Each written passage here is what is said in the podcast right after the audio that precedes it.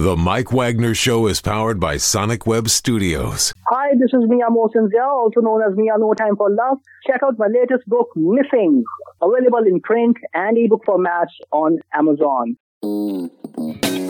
It's now time for the Mike Wagner Show, powered by Sonic Web Studios and sponsored by international award-winning author Mia Mohsen Zia of Missing. The Mike Wagner Show can be heard on over 40 podcast platforms, as well as HamiltonRadio.net, Diamonds FM, and the MikeWagnerShow.com. We can be heard in over 100 countries, featuring over 1,000 well known and amazing guests throughout the globe. And named one of the top 100 global podcasts in the New York Weekly Times, Hollywood Entertainment News, Los Angeles Weekly Times, Apple, and Chartable. So sit back and relax and enjoy another great episode of the award winning Mike Wagner Show.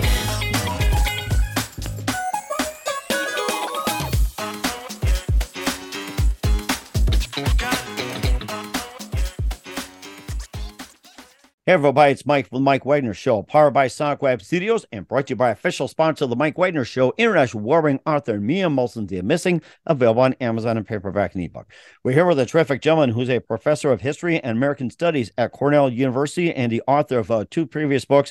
He was a 2022 National Book Critics uh, Circle Award finalist and also co-founder of the Cornell Roundtable on Environmental Studies Topics or best known as Crest. It's not the toothpaste. We'll talk about that. He's got a new book that offers a thought provoking take on finding humor in global warming, which is basically making fun of global warming. It's like you, you know, think of Mel Brooks, think of Monty Python, think of all the satire that's going on blended into one.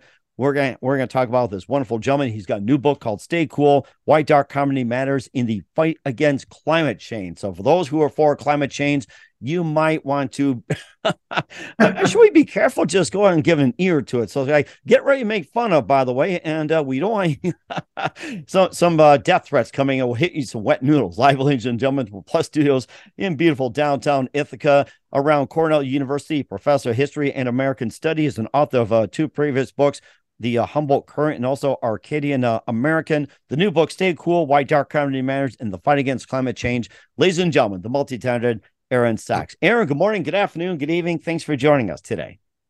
Thanks for having me. It's a pleasure to be here, Mike. Well, it's great to have you on board as well, too, and staying cool for a time being. So, you're a professor of history and American studies at Cornell University and author of two previous books, The Humboldt Current and uh, Arcadian American. You also are co founder of the um, Cornell Roundtable on Environmental Studies Topics, which is CREST and you also uh, cover a lot of issues um, when it when it comes to humanities, climate change, and just about everything else as well. Your new book offers a thought provoking um, take on finding humor and global warming, and um, the book is simply called "Stay Cool: Why Dark Comedy Matters in the Fight Against Climate Change." And before getting all that, Aaron, tell us how you first got started. Um, so this book came about largely because I was depressed about climate change. And oh uh, yeah, I think a lot of people were. We can well, yeah. relate to that. Yes. That's the thing. I knew I knew I wasn't alone because pretty much everyone I talked to was also depressed about it. And um, I just had this realization that when when I'm feeling down, comedy can be really, really helpful in just sort of cheering me up a little bit and getting me to a place where I can function a little better. Um, and and then the other realization I had being uh, being a historian in part of the environmental movement was just realizing that environmentalism as a social movement had been very very serious for a long time. Um, some some might even say grim or dour. Um, and environmentalists had never really tried comedy as a strategy. Um, and again, being a historian, I knew that other social movements had used comedy very effectively, like the civil rights movement, for instance. Um, and so I thought, hey, why not look into this a little bit and uh, and give it a shot, you know? Mm-hmm. And you know, it did. It actually did cheer me up, and I, and I hope the book. I hope the book cheers other people up. Well, I'm sure it does too. You talk about the civil rights movement, you know, ha- you know, finding some humor in it. What are some of the movies and um, some of the TV shows that um, you know, you know, kind of made fun of the uh, civil mo- civil movement, or basically just you know brought light into it, or um, you know, a little bit of comedy to the civil movement? What are some of the shows or movies that um, you know highlight it? well, probably the most important comedian to talk about in the context of the civil rights movement is uh, a man named Dick Gregory, who was uh, a very, very well known comedian in the early 1960s. Um, performing first, you know, it, it, was right at that moment that comedy really opened up. Um, a lot of Black comedians had been on uh, a circuit where they were basically just performing to African American crowds and communities. Um, but things things opened up right then, and um, and they got to perform in front of uh, mixed audiences. And Dick Gregory was a big hit in in both settings.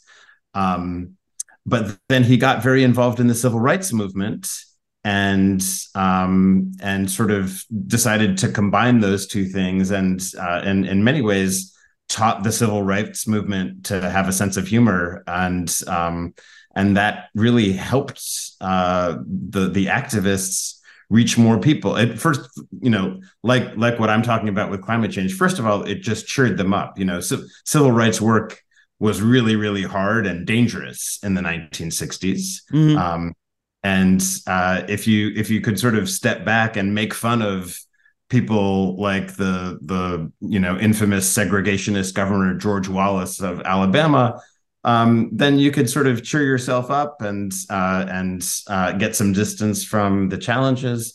But you could also use humor to sort of appeal to the people who you wanted to get on your side, who who might have felt initially threatened by the civil rights movement, but but if you're approaching them in a more lighthearted way, then um, it's it can be easier to connect. And Dick Gregory was brilliant at that. Mm-hmm. And, and, do you think uh, humor would have been appropriate without uh, Martin Luther King Jr. and also the Black Panthers and also uh, Rosa Parks who, who were part of it? Do you think it would have been uh, appropriate about those three? I mean, um, you know, it's it comedy can be really tricky right? Um, and uh, it, it hits people in very, very different ways, uh, depending on who they are, depending on the context. Um, and comedy, so so jokes about Rosa Parks um, might might be very tricky to do. You you have to kind of frame them in the right way. Um, if you, I, I think, if you want to make jokes about uh, civil rights heroes, uh, like the people you mentioned, then um, you probably have to frame those jokes in a way that um, are careful not to make those heroes look bad. I mean, you can sort of you can sort of poke fun gently, mm-hmm. um, um, but you know it's it's very tricky. But but but the you know the fact that it's tricky makes comedy really really unpredictable. It it sort of shakes things up, and and that can be really productive when um, especially when you're part of a social movement and uh, and the whole point is to create positive change. Mm-hmm. Also, a couple of black comedians that came to mind as well too. That was around the Dick Gregory time, and um, one was Bill Cosby. I remember from the '60s, and also um, Richard Pryor that um, you know into the '70s as well too. There were a couple of famous ones, and of course you got Eddie Murphy that come around the '80s or so. Yeah, um, I, am especially a big fan of Richard Pryor from from the 1970s, uh, and he really, probably more than anyone else, took um, that mantle uh, from Dick Gregory and and used comedy did comedy with with a real political edge you know com- comedy as a way of fighting racism um, in some sense. Uh, and he also uh, had a little bit of uh, environmental comedy uh, Richard Pryor did. Actually, I, I, have I have a couple of his jokes in the book. well, you have to well, you have to buy the book first in order to read as well too, and that's why he named his daughter Rain. That's why part of the environment. Maybe well, well, in order to find the jokes, you have to get the book. Um, Stay cool. The why dark uh, comedy matters in the fight against climate change. Uh, that's book by uh, Aaron Sachs as well too, and uh, happen to read that. That's very inspiring as well too. More of the book uh, by Aaron Sachs, but first listen to the Mike Wagner Show at the MikeWagnerShow.com, powered by Sonic Web Studios. Visit online at sonicwebstudios.com for all your needs. Look at a professional website without breaking your budget. Sonic Web Studios is the answer. Sonic Web Studios offers fast, affordable custom web designs that blow the competition away. Call today 1 800 303 3960. That's 1 800 303 3960 or email to support at sonicwebstudios.com. Mention the Mike Wagner Show, get 20% off your first project. Sonic Web Studios, take your image to the next level. Also, time to give official shout out to our official sponsor of the Mike Wagner Show, international warring author Mia Mohsen Zia. If you love fast paced mysteries, you'll love Missing by Mia Mohsen Zia, available on Amazon and paperback and ebook. Missing is fast paced and intriguing with an unforgettable twist. Takes place in four countries, two strangers, one target, where truth is illusion and those you love will be the first go missing. It's available on Amazon and paperback and ebook. Missing by Mia Mohsen Zia has garnered great reviews and even endorsed by Howard celebrities, including Joanna Cassidy, Forbes Riley, and many others. So grab your copy today. For Goes Missing by Mia Mohsen Zia, available on Amazon. Also, check out the Mike Wagner Show at the MikeWagnerShow.com or for 40 podcast platforms, heard in 100 countries, including Facebook, SoundCloud, Spreaker, Spotify, iHeartRadio, also Anchor FM, iTunes, Google Play, Amazon, Audible, Apple Music, and also subscribe on YouTube, BitChute, and Rumble, and follow us on Twitter, Instagram, LinkedIn, TikTok, and make sure you take us with you on any mobile device. And for great gift ideas, go to Amazon.com, check out the Mike Wagner Show podcast, t-shirts, pop sockets, throw pillows, hope, tote bags, hoodies, makes great gifts 24-7. Go to Amazon.com. Make sure you check out the Mike Wagner Show podcast. And for more great gift ideas like t-shirts, pop sockets, hoodies, phone cases, more, along with great books on missing once and wrinkles, Amazon.com slash me and Mohsen Zia. Check it out today and support the Mike Wagner Show on Anchor FM, PayPal, and the Mike Wagner Show.com. We're here with the professor of history and American studies at Cornell University, author of two books and the latest Stay Cool Why Dark Comedy Matters in the Fight Against Climate Change. Aaron Sachs here on the Mike Wagner Show. And uh, Aaron, before we talk more about the book, Stay Cool, and um, you've been cool throughout the whole years. And um, we talked about some of the comedians that had uh, shaped, uh, you know, social change and everything else. Who are some of my favorite uh, comedians growing up?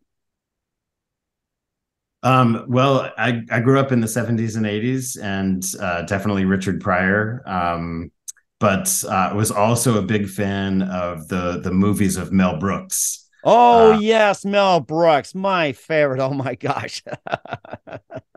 yeah, um, and I was really happy to learn just recently. So, so one of one of the movies I remember very vividly was called History of the World Part One. I remember that. Yes now there and and the part of the joke was that there was never a part two but now there's a tv show um, called history of the world part two where they actually continue um, with uh, the the kind of satirical sketches that were that were in the movie uh, Mel I, I, Mel Brooks must be like 200 years old at this point, but um, wait, but wait, is is he supposed to be 2000 already or something? yeah, the 2000 year old man was one of his uh, one of his old gigs, uh, uh, bits. Um, but uh, but yeah, um, Mel Brooks was incredible and um, and still is. And uh, you know, like one of one of the bits from History of the World Part One I mentioned in the book was his uh, skit about the Spanish Inquisition. You know, really, really dark times for the Jews. Um, mm-hmm. And and he was able to make you know like a comedic song and dance extravaganza about the Spanish Inquisition um, that uh, that you know sort of made light of it and um, and just offered some perspective on it, so so that we don't have to be burdened by thinking of it just as a tragedy. Um, you know, and I think the the same goes for climate change. It it certainly is a tragedy, and we have to think about it that way sometimes. Um, but if we only think about it that way, then it's going to be completely overwhelming. Um, so there have to be some times when we can just sort of get some purchase on it and uh, think about it differently. And speaking of Mel Brooks as well, too, another classic which um, you know, you know, highlights uh, some of the things with the Jews as well, too. Blazing Saddles, that's another one as well, too. We're actually made um fun of Hitler, and of course, you know, you know, you, know, of course, you know, Hitler had a great idea, but it was just poorly executed. And one of the song and dances highlighted the fact that, uh, well, you had a great idea, but you just executed really crappy, pal.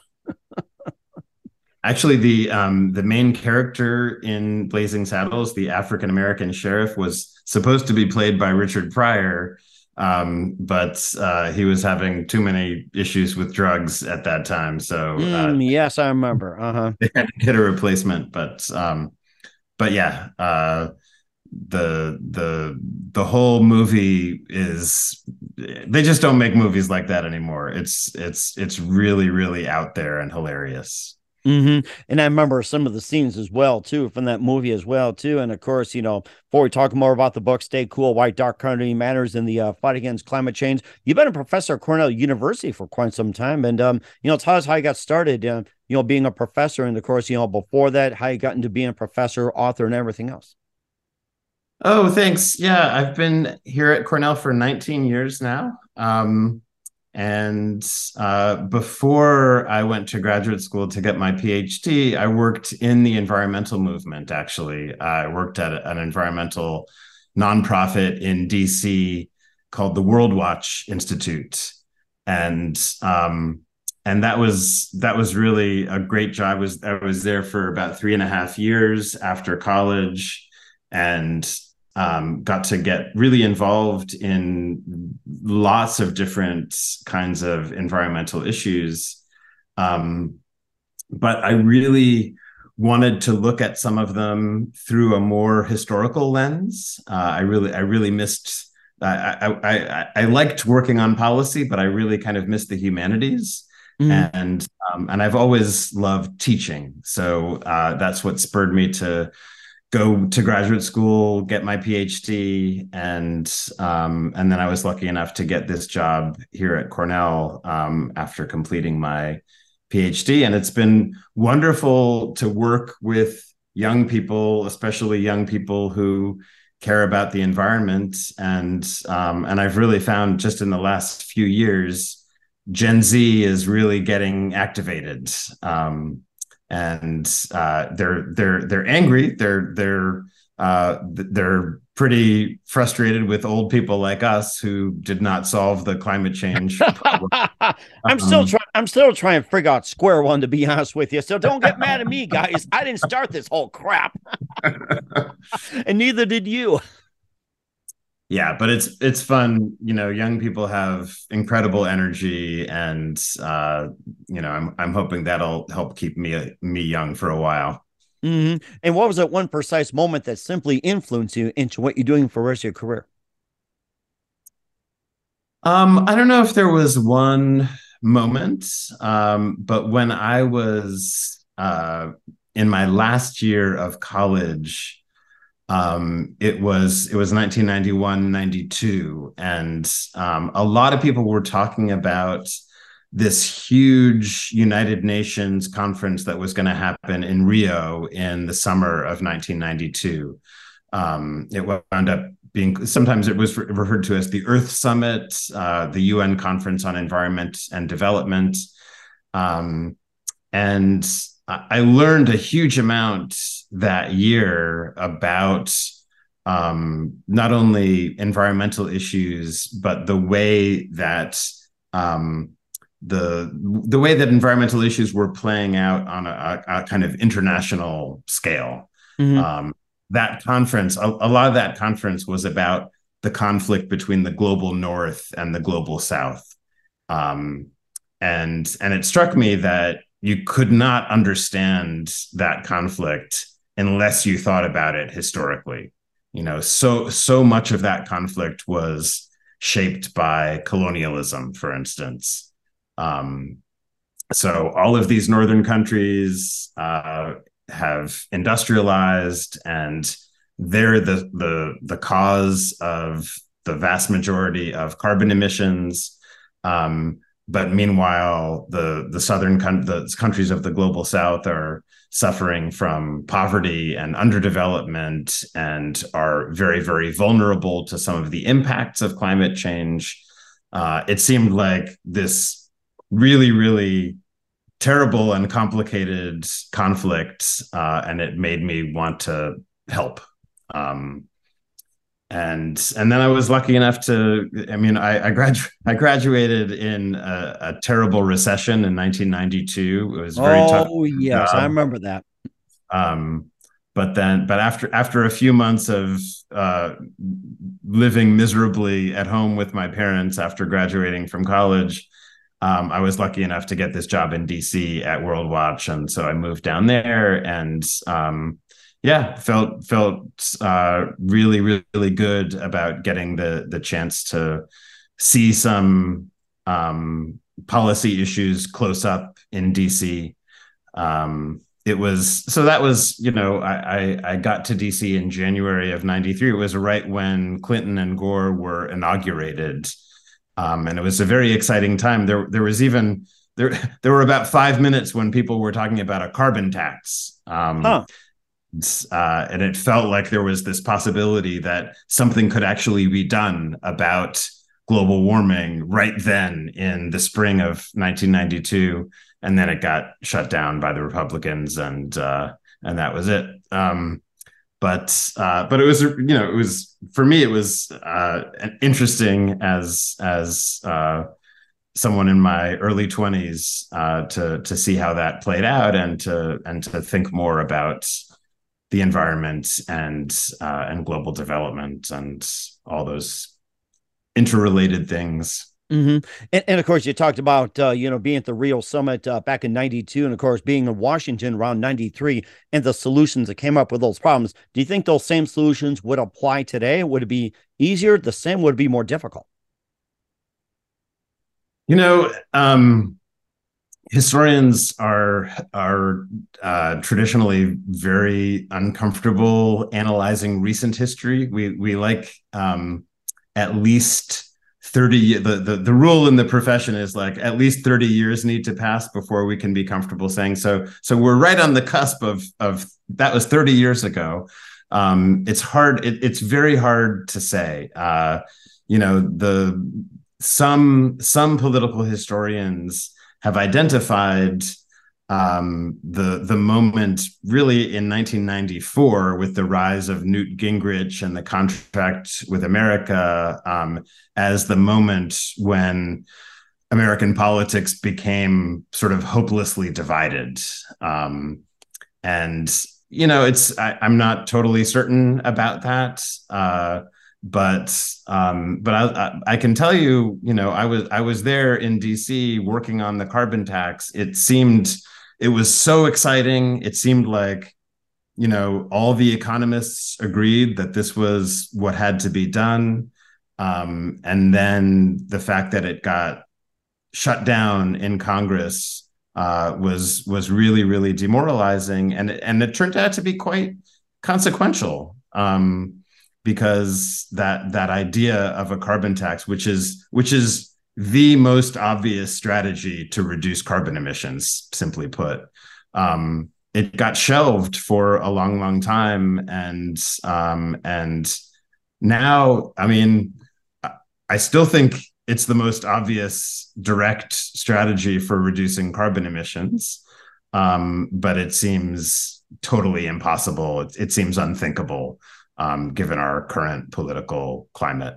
Mm-hmm. Um, I mean, I am happy with with the the new infrastructure bill, and uh, and you know, it of course it could have done more, but it does have quite a lot um, in terms of money for public transit and infrastructure for electric vehicles and and all of that. So it's definitely a move in the right direction. The en- the energy industry is shifting um, toward solar and wind power and renewables in general. So, you know, change change is starting to happen and that's a positive sign mm-hmm. and speaking of change as well too with the uh, change in uh, energy infrastructure and the power grid as well too there's been some debate about uh, the power grid's going to be going out there's not enough power do you think the power grid's going to be uh, holding up or do you think that's going to go through a mass overhaul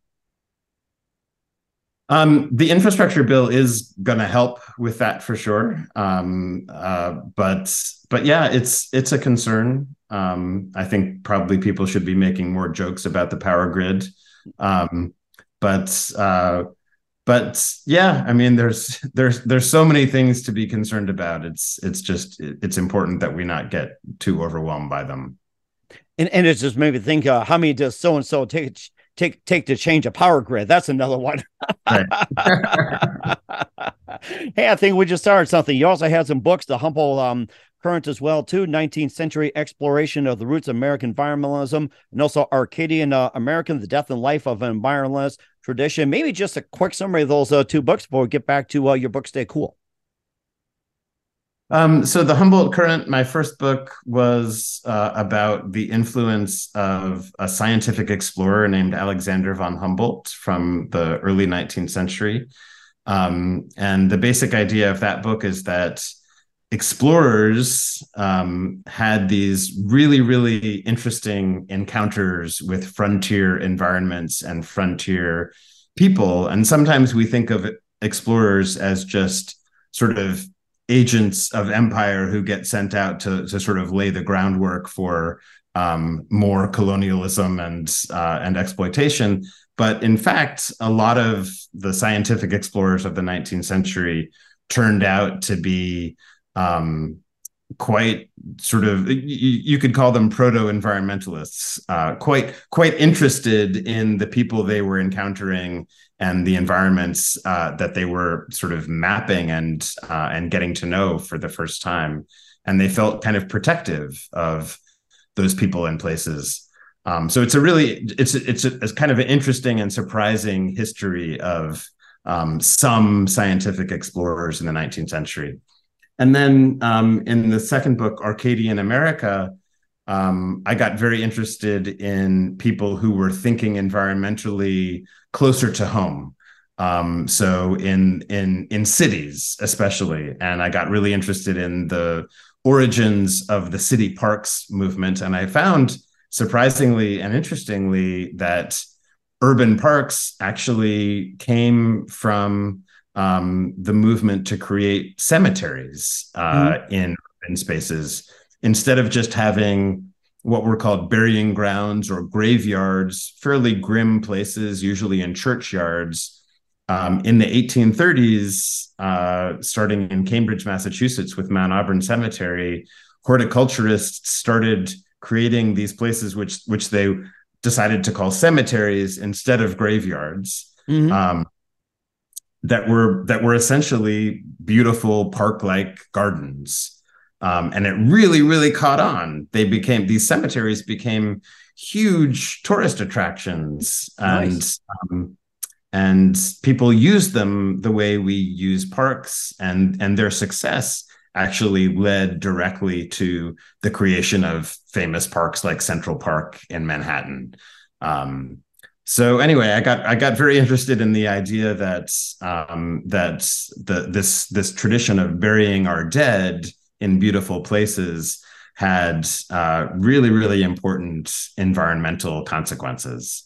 Um, so uh, yeah, that's Arcadian America. Mm, that is rather interesting. It's like burying the dead is uh, is contributing to uh, the um the the change that's happening as well too. And of course, we still have to stay cool. Why dark comedy matters in the fight against climate change. We're going to get more into the book with Aaron Sachs. Listen to the Mike Wagner Show at the MikeWagnerShow.com, powered by Sonic Web Studios, and brought to you by official sponsor of the Mike Wagner Show, international warring author Mia Molson's They're Missing. We'll be back with the author of Stay Cool, Aaron Sachs, after this time. The Mike Wagner Show is powered by Sonic Web Studios. If you're looking to start or upgrade your online presence, visit www.sonicwebstudios.com for all of your online needs. Call 1 800 303 3960 or visit us online at www.sonicwebstudios.com to get started today. Mention the Mike Wagner Show and get 20% off your project. Sonic Web Studios. Take your image to the next level. Hey, everybody, my name is Forbes Riley, and I'm an American actress and a TV host. And I was delighted when I got my copy of Missing, which is Extraordinary Relation of Ordinary People based on a real life relationship. It's just, it's well written, it's amazing. You know, it talks about a man who has lost his wife and his daughter and it's very well done. I'm going to highly recommend that you go get your copy of Missing. It is a powerful, exciting read. Mr. Mian Moshe Zia. He is the author of Missing. And I want to give a big shout out and a kiss all the way halfway around the world to my dear friend. Check him out at Mia's website. It's called www.miamotionzea.com. Missing, available on Amazon. Again, I'm Forbes Riley, and I will see you again soon. Bye bye. Hey, hey, this is Ray Powers, and boy, are you in luck. Right place, right time. Tuned in to The Mike Wagner Show. You heard me. We're back with the um, author of the book Stay Cool Why Dark Comedy Matters in the Fight Against Climate Change and Professor Cornell University, Aaron Sachs here on the Mike Wagner Show. And of course, uh, the book is we have in our hands, and of course, you know, you know, inspire a little bit of Mel Brooks and uh, of course, you know, you know, environmentalists and you know, a good a good thing to make for themselves. You know, you, you talked a little bit about uh, you know writing the book, so maybe just a bit more about what actually inspired you more to write the book Stay Cool. Well, you just mentioned making fun of ourselves, and that was a, another big spur for me, realizing that environmentalists um, often come across as not terribly relatable. Um, environmentalists can be pretty self righteous, sanctimonious, um, holier than thou. Uh, and I thought, you know, why not uh, learn something from great comedic traditions where where people have sort of turned humor on themselves in order to be more relatable and make better connections with people. Um, there was so I, I, have a lot in the book about how American comedy was changing in the 1950s and 1960s. It was this really, really crucial turning point and one of the key innovations was that comedians started to make fun of themselves. Mm-hmm. Uh, this the one of my favorite comedians is named Phyllis Diller. Uh, she oh had, yeah, I love Phyllis Diller. Oh great from the from the fifties and sixties. She had this wild hair. I've got a picture of her in the book. Um, and uh, she's she said, I I start with self denigration and then I move on to the denigration of everybody else. Um, the point the point is, you know, like if you make fun of yourself first, it's just much easier to say anything. Um, mm-hmm. And uh, that seems like a really good lesson for environmentalists, uh, just in terms of how they come across and how they communicate with other people. Mm-hmm. And, and, certainly communicate as well too that the African Americans and the Jews uh, use gallows humor, and of course, long tradition of uh, laughing during suffering, especially from Black Plague to San Francisco earthquake of 1906, and of course, you also got um, you know some of the wars going on, and of course, you have the um, the recession, and then of course, you had the COVID of um, 2020, 21, and everything else, and uh, activism and everything like that. It's like, you know, you know, how do the, how does that manage to um, you know, save everything? How they put it to use? And of course, you know, most importantly, can that type of comedy save the world? Yeah, I mean the that was the thing as I did the research for this book, I discovered more and more examples of these horrible events um and and just general sort of oppression and suffering where people used dark comedy to just help them get through. You you you mentioned the 1906 San Francisco earthquake. Um, you know, thousands of people died. Uh, a lot of the city was destroyed in the fires immediately after the earthquake.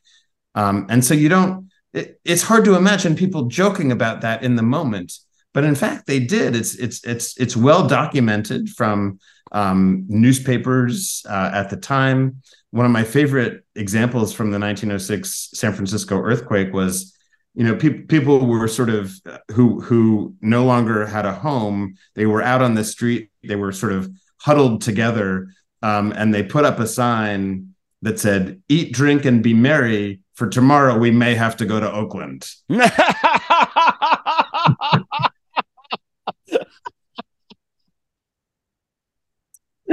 um, and Oakland you know, of all places, you sure it ain't Compton or anything like that? um, you know, it's it's just so important uh, during during those moments when you're at risk of feeling completely immobilized by despair that you try to sort of get some distance from your situation, gain some purchase on it, um, take a breath, feel solidarity with other people, um, get it together, and keep going, persevere, comedy's really dark dark comedy in particular is really good at helping with resilience and perseverance. And we certainly need that in the age of climate change. Mm-hmm. and do you think it's too soon for comedy um, to to um to, to go about with this whole climate change? Is it still in the works or can people go ahead and like you know just joke about climate change? Yeah, I mean, like I was saying earlier, it comedy hits different people in different ways. Um, so it's it's it's not always going to be perfect. Uh, people are going to screw up trying to tell jokes about climate change. Um, but you know, I definitely don't think it's too soon. Um, I think the danger really is is that it's almost too late to do something about climate change.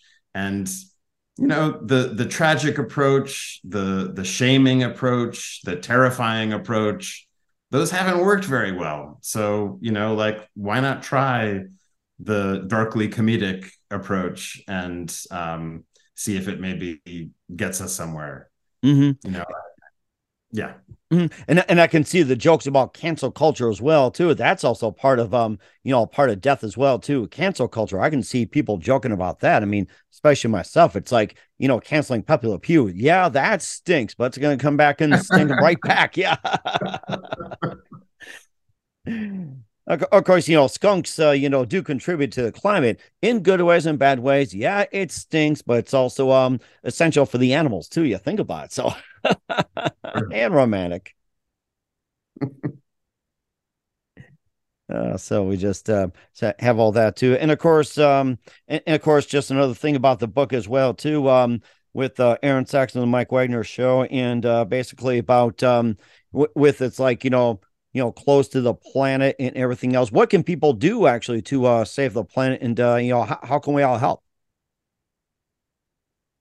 yeah i mean I, I i don't i don't know how we're going to save the planet um but uh there are creative people out there working on it and what what i'm focusing on is just having the right kind of mindset and attitude uh so that we have the energy to to try to save the planet. So um so you know some of my suggestions in the book have to do with compiling jokes um, you know getting getting a hat that says uh, make the planet cool again. Um, uh, you know just and, and, anything you can think of. I mean for for environmentalists um, you can you can tell light bulb jokes um, in, in, instead of like the next time you are uh, presenting at a meeting of of local activists, instead of starting with all the bad news, um, start with uh, a couple of jokes and maybe even make fun of yourself and and and how self righteous you used to be when you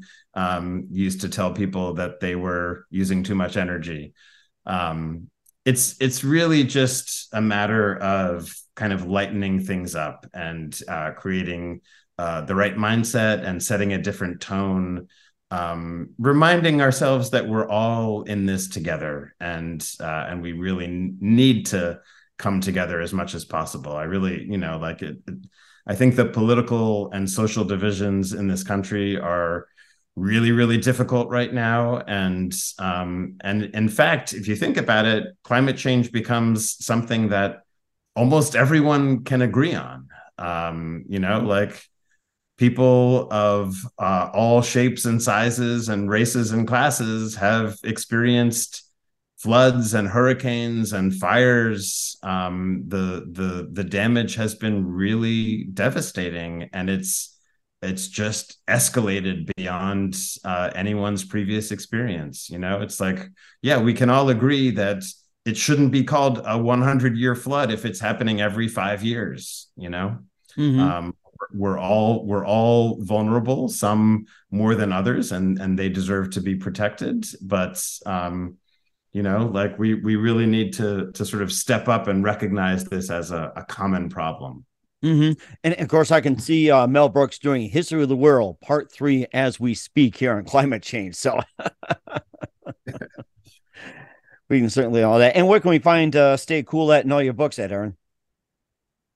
Um, they should be widely available. You know, Amazon, uh, your local independent bookseller. This book, Stay Cool, is published by NYU Press, so you can also uh, get it from their website. Um, yeah, it's, it's it's definitely out there. Okay, we'll certainly check that out. We're here with the author Aaron Sachs of uh, "Stay Cool: Why Dark Comedy Matters in the Fight Against Climate Change" on the Mike Wagner Show. Professor of American Studies at Cornell University. Just a few more minutes here. What else can we expect from you in 2023 and beyond, Aaron? From me? Yes.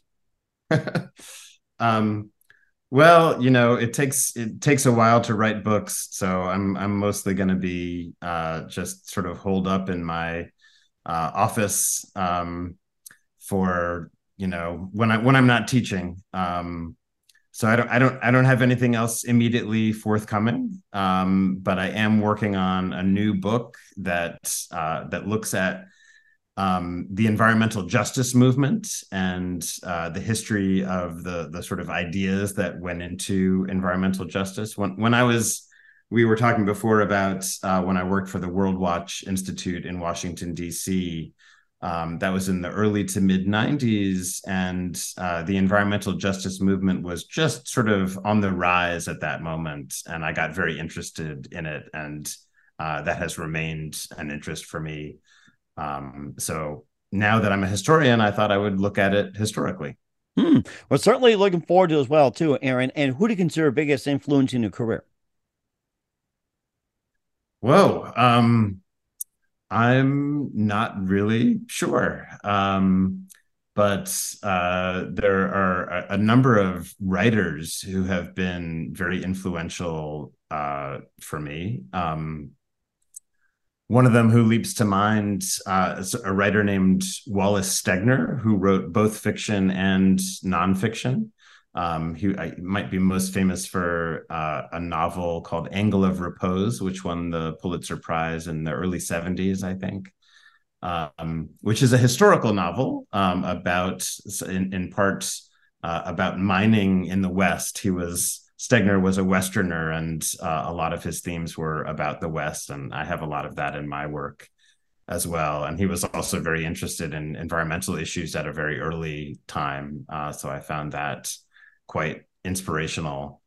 Um, but uh, but yeah, I mean, I've I've I've also found uh, other environmental writers to be really really important to me. Rachel Carson, the author of Silent Spring, which came out back in 1962 before I was born, but um, a huge bestseller and really you could argue um, launched the environmental movement in the united states you know mm. pro- silent spring is probably the most important environmental book ever published i would say. Um, so she's she's sort of a hero of mine as well. Mm. uh, that's really interesting as well. And uh, keep going. You're on a roll here by the way so. Um one of my favorite writers uh, right now is an essayist named Rebecca Solnit. Um, and, you know, I was, I, I told you that uh, about that poster from the San Francisco earthquake of 1906. She wrote this um, amazing book called A Paradise Built in Hell, where she looks at, um, she, she's not so interested in comedy, but she looks at disasters and catastrophes um, throughout history, and she finds one of the most remarkable things about them is that they really bring out the good in people. Mm-hmm. Um, people really, and and probably her her deepest case study is Hurricane Katrina from 2005. Oh yeah, and she just she talks about the way that uh, the community re- really came together and and everybody was helping everybody else um, in the aftermath of that hurricane um, you know, we we we tend to, I, I think, um, we we often have sloppy generalizations about human nature, and we you know we we live in a, a society that we think of as very self-interested. Um, but you know, uh, Solnit's study of these uh, social and environmental disasters really shows that um, you know lots and lots of people are actually good Samaritans when it comes down to uh, you know the these kinds of survival situations when people are really really uh, in trouble and and need help. The help is often there, and um, and you know so it's it's it's another form of inspiration that uh, that I think you can take from history. Okay, and certainly well indeed as well. And what's the best advice you can give to anybody at this point? Just find a way uh, to laugh at the darkness, and uh, and that will make the darkness a little lighter. I like that. That's a really good one. Just lit a light bulb in my head right there. And I've used energy. We're here with author Aaron Sachs of Stay Cool, Why Dark Comedy Matters, and Fight Against Climate Change here on the Mike Wagner Show. Aaron, a very big thank you for your time. You've been absolutely fantastic. Looking forward to having again soon. Keep us up to date. Keep in touch. And once again, what's your website? How do people contact you? Where can people purchase or check out your works? Oh, thanks so much for having me. This this has been a pleasure. Um, you can find me if you just look up the Cornell University History Department. Um, I'll be right there. There's a picture of me with uh, one of my cats on my shoulder, and um, and you can find the book uh, at local independent booksellers, Amazon.com, or this particular book, Stay Cool, uh, published by NYU Press. You can go directly to the press's website and purchase it there we will certainly check that out. Once again, Aaron, a very big thank you for your time. You've been absolutely amazing. Looking forward to having again soon. Keep us up to date. Keep in touch. Live have you back. Wish you all the best. And Aaron, you definitely have a great future ahead of you. Thank you, and stay cool. The Mike Wagner Show is powered by Sonic Web Studios. If you're looking to start or upgrade your online presence, visit www.sonicwebstudios.com for all of your online needs. Call 1 800 303 3960 or visit us online at www.sonicwebstudios.com to get started today. Mention the Mike Wagner Show and get 20% off your project. Sonic Web Studios. Take your image to the next level. Hey, everybody, my name is Forbes Riley, and I'm an American actress and a TV host. And I was delighted when I got my copy of Missing, which is Extraordinary Relation of Ordinary People based on a real life relationship. It's just, it's well written. It's amazing. You know, it talks about a man who has lost his wife and his daughter, and it's very well done. I'm going to highly recommend that you go get your copy of Missing. It is a powerful, exciting read. Mr. Mian Mohsen Zia. He is the author of Missing. And I want to give a big shout out and a kiss all the way halfway around the world to my dear friend. Check him out at Mia's website. It's called www.miamotionsea.com. Missing, available on Amazon. Again, I'm Forbes Riley, and I will see you again soon. Bye bye.